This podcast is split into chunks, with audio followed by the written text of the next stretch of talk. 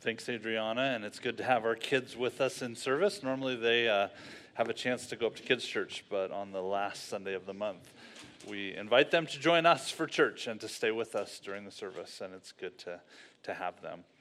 Um, this week, we return to our, our lectionary gospel text for our journey uh, through the end of the church calendar year. Um, a lot of times as we as we uh, journey through the lectionary and as, as we have scripture readings um, like today there there are connections between the texts. Uh, sometimes it's it's hard to kind of make that connection. How does how does the, the gospel reading connect to the to the first and the second readings that are listed there uh, in in the lectionary? Um, and other times it's, it's very plain. Uh, and so as we, as we journey through the rest of this year, I'm going to try to help us make connections between the different uh, texts that we find uh, in the lectionary cycle. Um, if you're interested in joining in that process, there are also daily readings that happen over the course of, of, of the week. And so they lead up to what the text is going to be on Sunday, and, and you can make some of those, those connections yourselves. So if you're interested, you can look up the Revised Common, Le, Revised Common Lectionary um, and look up the daily readings uh, and join us. Um, we're in year A. There are three years of the of the lectionary cycle, uh, and we're in year A. And the gospel texts in year A take us through Matthew's gospel. Uh, and so today we're going to be reading from Matthew chapter 21. I invite you, if you have your Bibles this morning, to turn to Matthew chapter 21.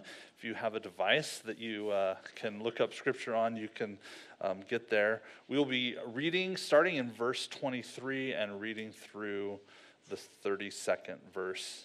As you are able, out of reverence for the reading of God's word, would you please stand um, as we read the gospel text this morning?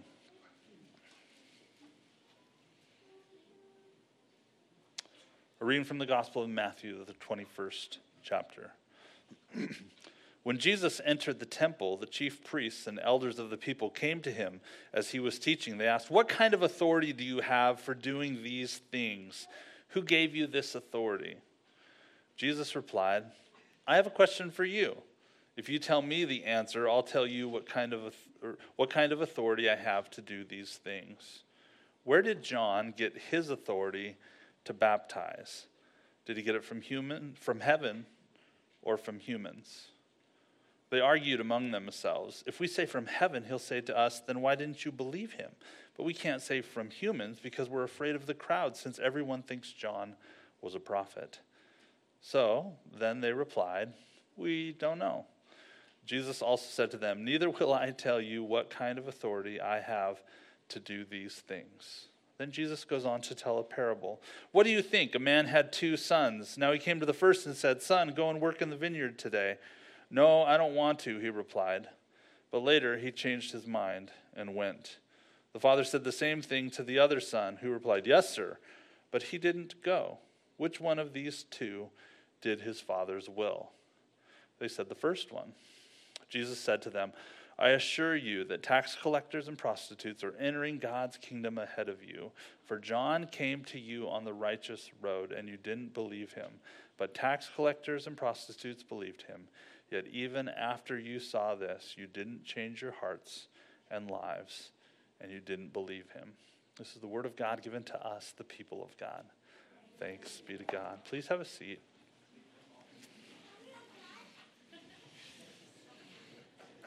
So we have uh, we've departed from lectionary text for a while, for a season, as we kind of dove deeply into the into the letter of First Corinthians. Right? Um, it, it, was a good journey. It shaped us. It helped us understand. Uh, what it what it means to be the church, what it means to become one as the church who worships Jesus Christ and who we who we ought to be. Such an appropriate journey for us in this year where our theme is becoming one. Becoming one. Uh, but, but what have we missed? As we, as we pick back up in the, in the lectionary cycle, um, we miss all sorts of lessons that Jesus has given in the book of Matthew. It's kind of like dropping into the middle of a story. Do any of you do this? You, you see a book that you like and you kind of open up to the middle?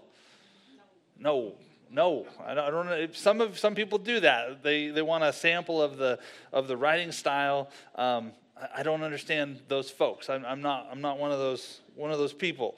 Um, but that's kind of become the kind of the end thing. Kind of, uh, there, there's this style of storytelling that's out and around these days called, that's kind of non-linear in, focus. Uh, some of the shows that I, that I watch on TV are, are kind of this way.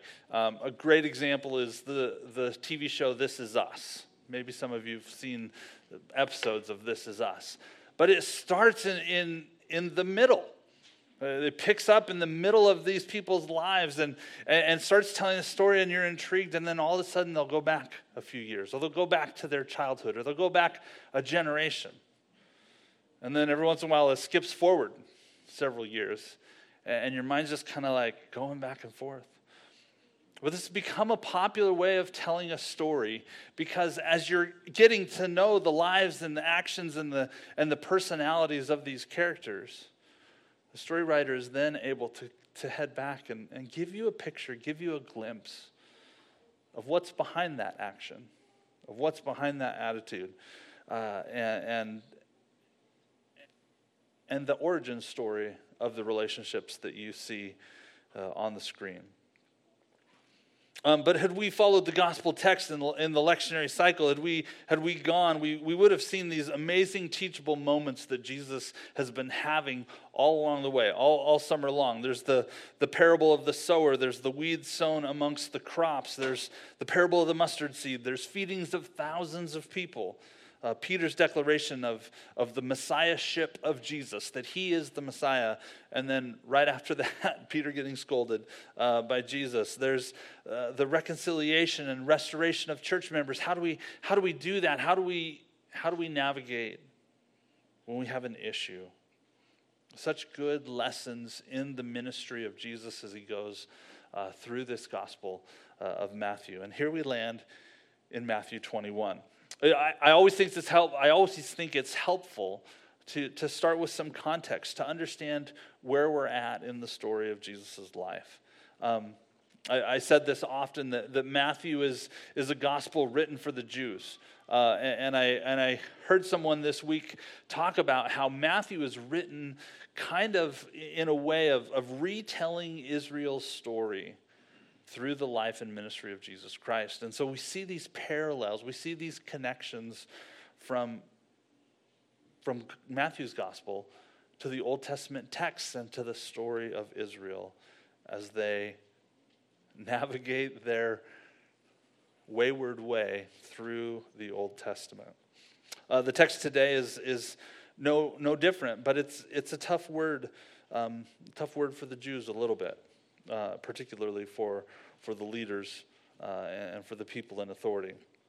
Um, as we look at Matthew 21, though, we must remember that this is Jesus' Passion Week. This is, this is the Passion Week of Jesus. This is the week that he rode into Jerusalem on a donkey, right? That was the day before, the triumphal entry, and people waved palm branches and people laid down their cloaks before him as he rode this donkey into Jerusalem.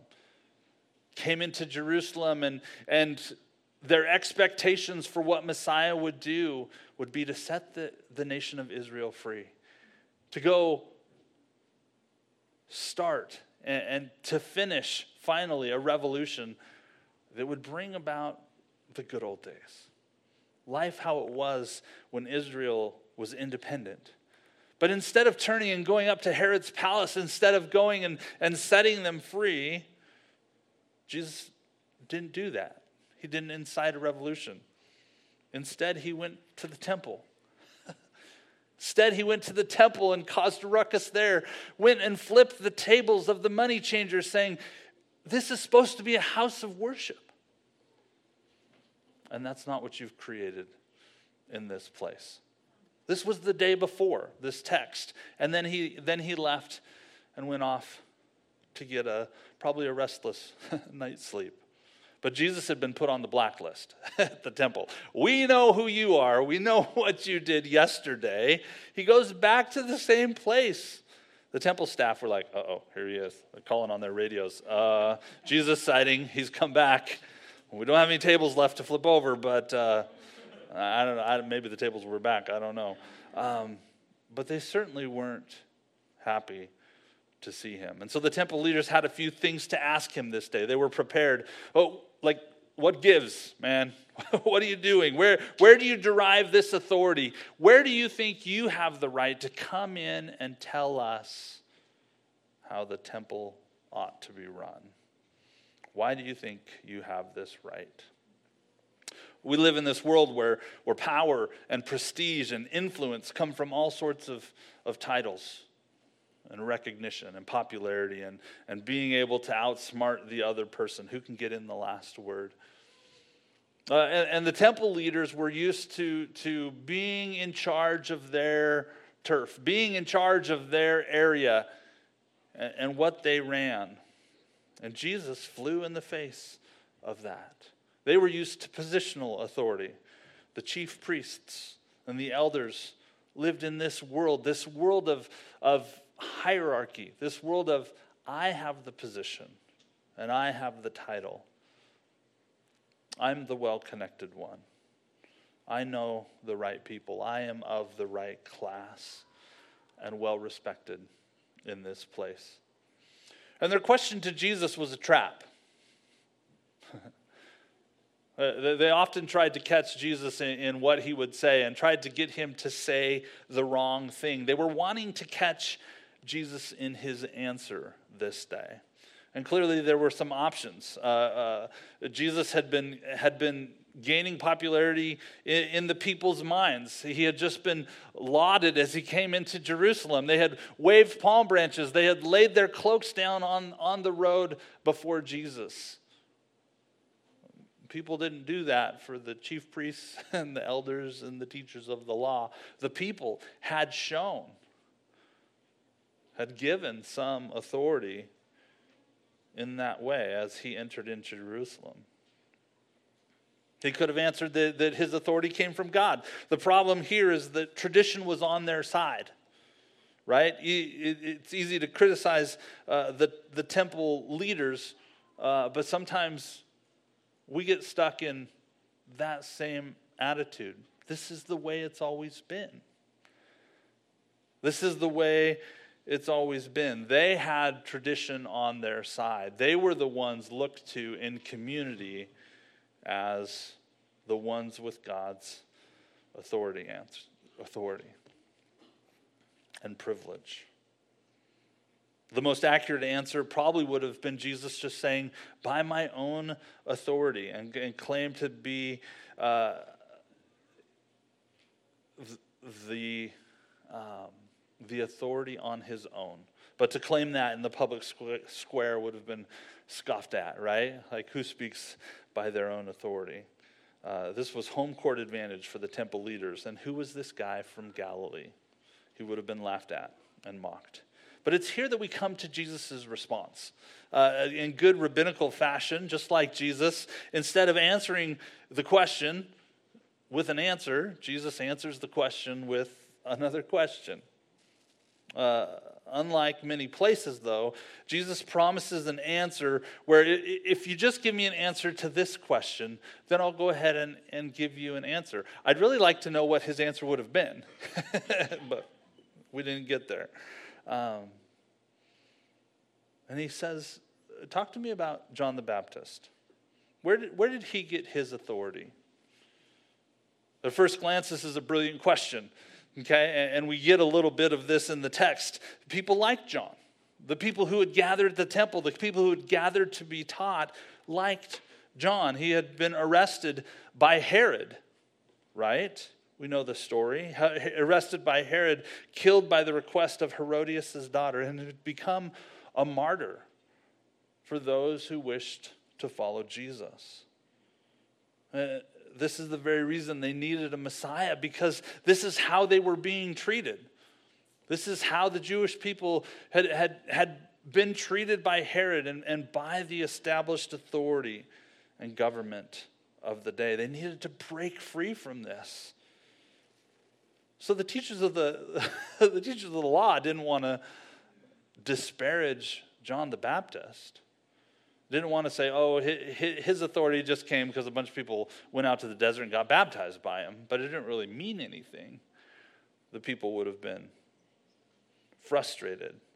But they also didn't want to legitimize John's ministry.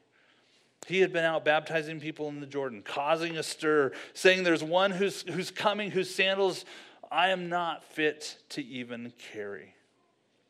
The brilliance of this answer is, is in the text. Uh, the, the gospel writer tells it, tells it to us. If we say his authority is from God, they will ask, Why didn't we believe John? Why, why didn't you validate his ministry when he was here? If we say it was human authority, the crowd might hurt us, they might attack us. So, on the surface level, Jesus' answer is really brilliant because it gets them to be quiet. but there's a deep theological work and understanding that's at play in this passage. And I think it's timely for us, but it can go unnoticed. When questioned about authority, Jesus doesn't hang his hat on, on many things that we tend to rely on, uh, tend to rely upon. On tradition, on authority, on position, on popularity, on recognition. Jesus does none of these things. He doesn't pull out the key to heaven's gate and say, See, I'm getting in. He doesn't show his God ID card. He doesn't have legions of angels come and sing for them all and say, See, here's, here's, my, here's my authority. Remember when he got baptized, he doesn't have God to come down, the God the Father come and say for a second time, This is my son whom I love. You should listen to him. That's, that happened in Matthew chapter 3. Any number of these things would have convinced the crowd, would have shut the, shut the teachers up, would have shut the leaders up. Might have convinced some of them, probably not. They were used to their authority. They probably would have found some way to invalidate it. What does Jesus do? He aligns his authority up with John the Baptist, who had no authority at all. He aligned his authority up with John the Baptist, who, in essence, had no authority at all. And said, If you want to know about my authority, look to John the Baptist. No one does this. no one does this. No one says, uh, If you want to know about my authority, look to this person who was a nobody. Yet this is what Jesus did. This was the way of Christ. Remember the scripture we read today from Philippians chapter 2? Though he was in the form of God, did not consider being equal to God something to exploit.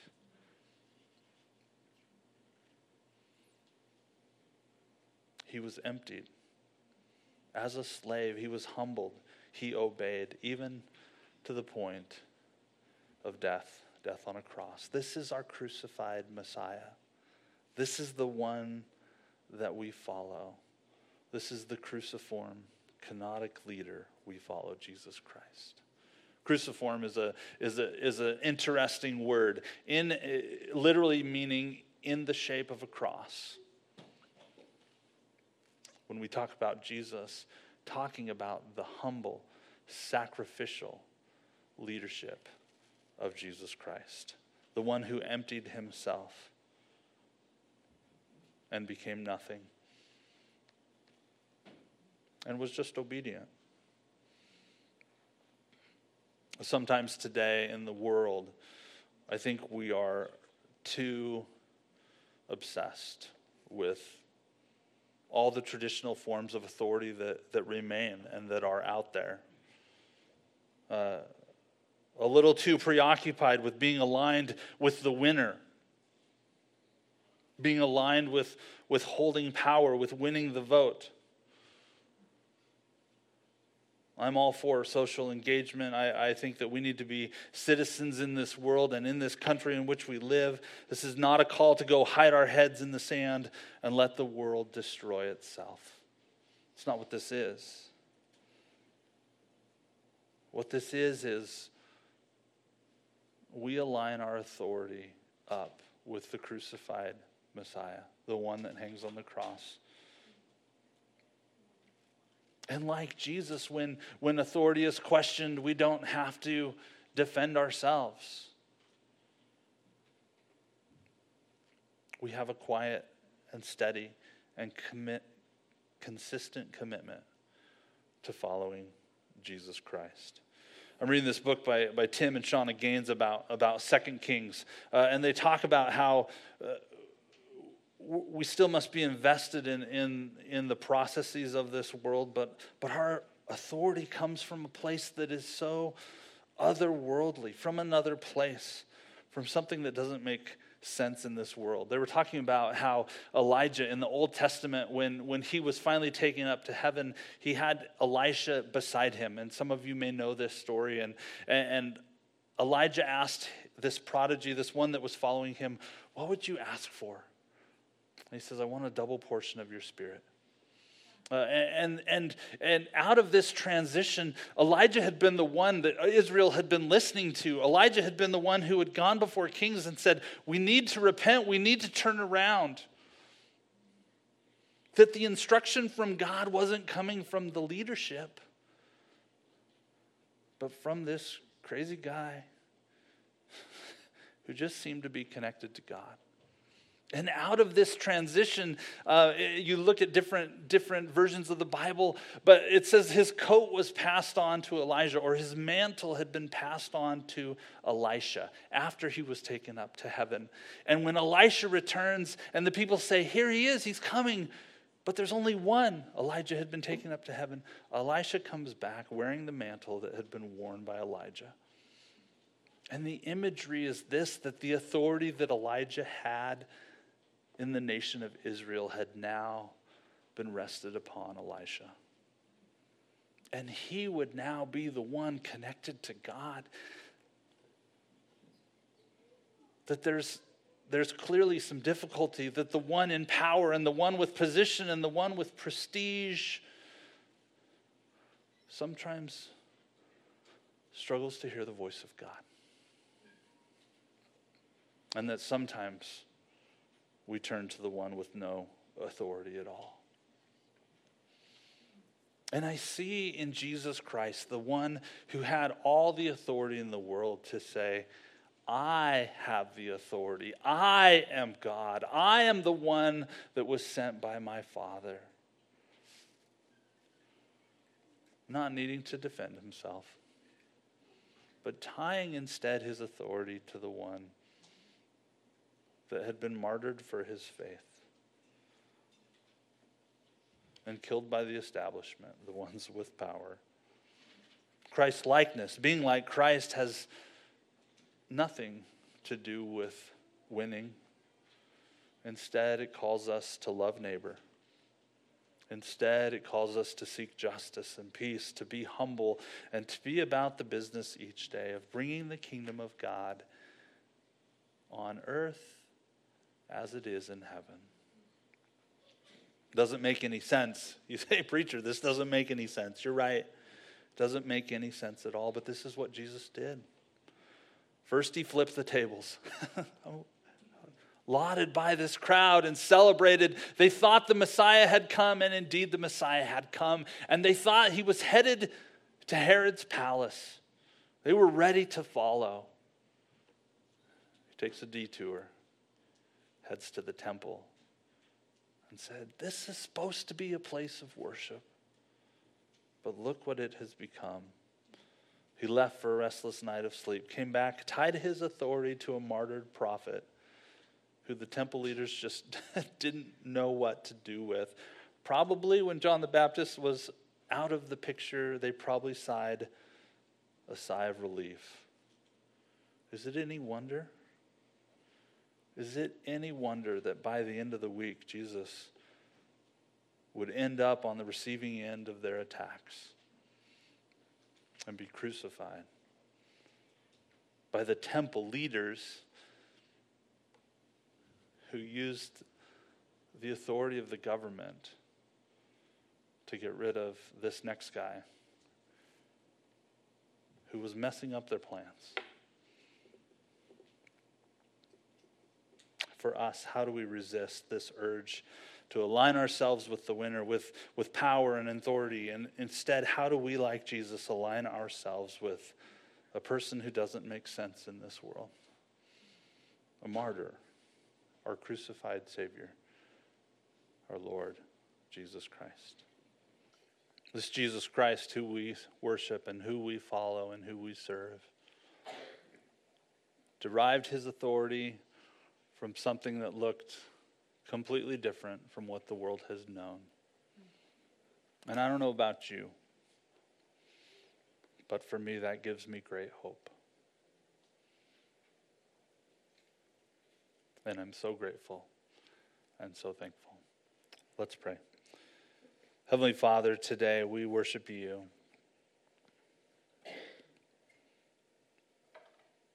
For how you have provided for us and how you have given to us, how you've led us today. We worship you and we thank you for who you are and all that you have done. Would you be with us? Would you be with us in our lives as we try to, to model our lives after the way that you lived yours?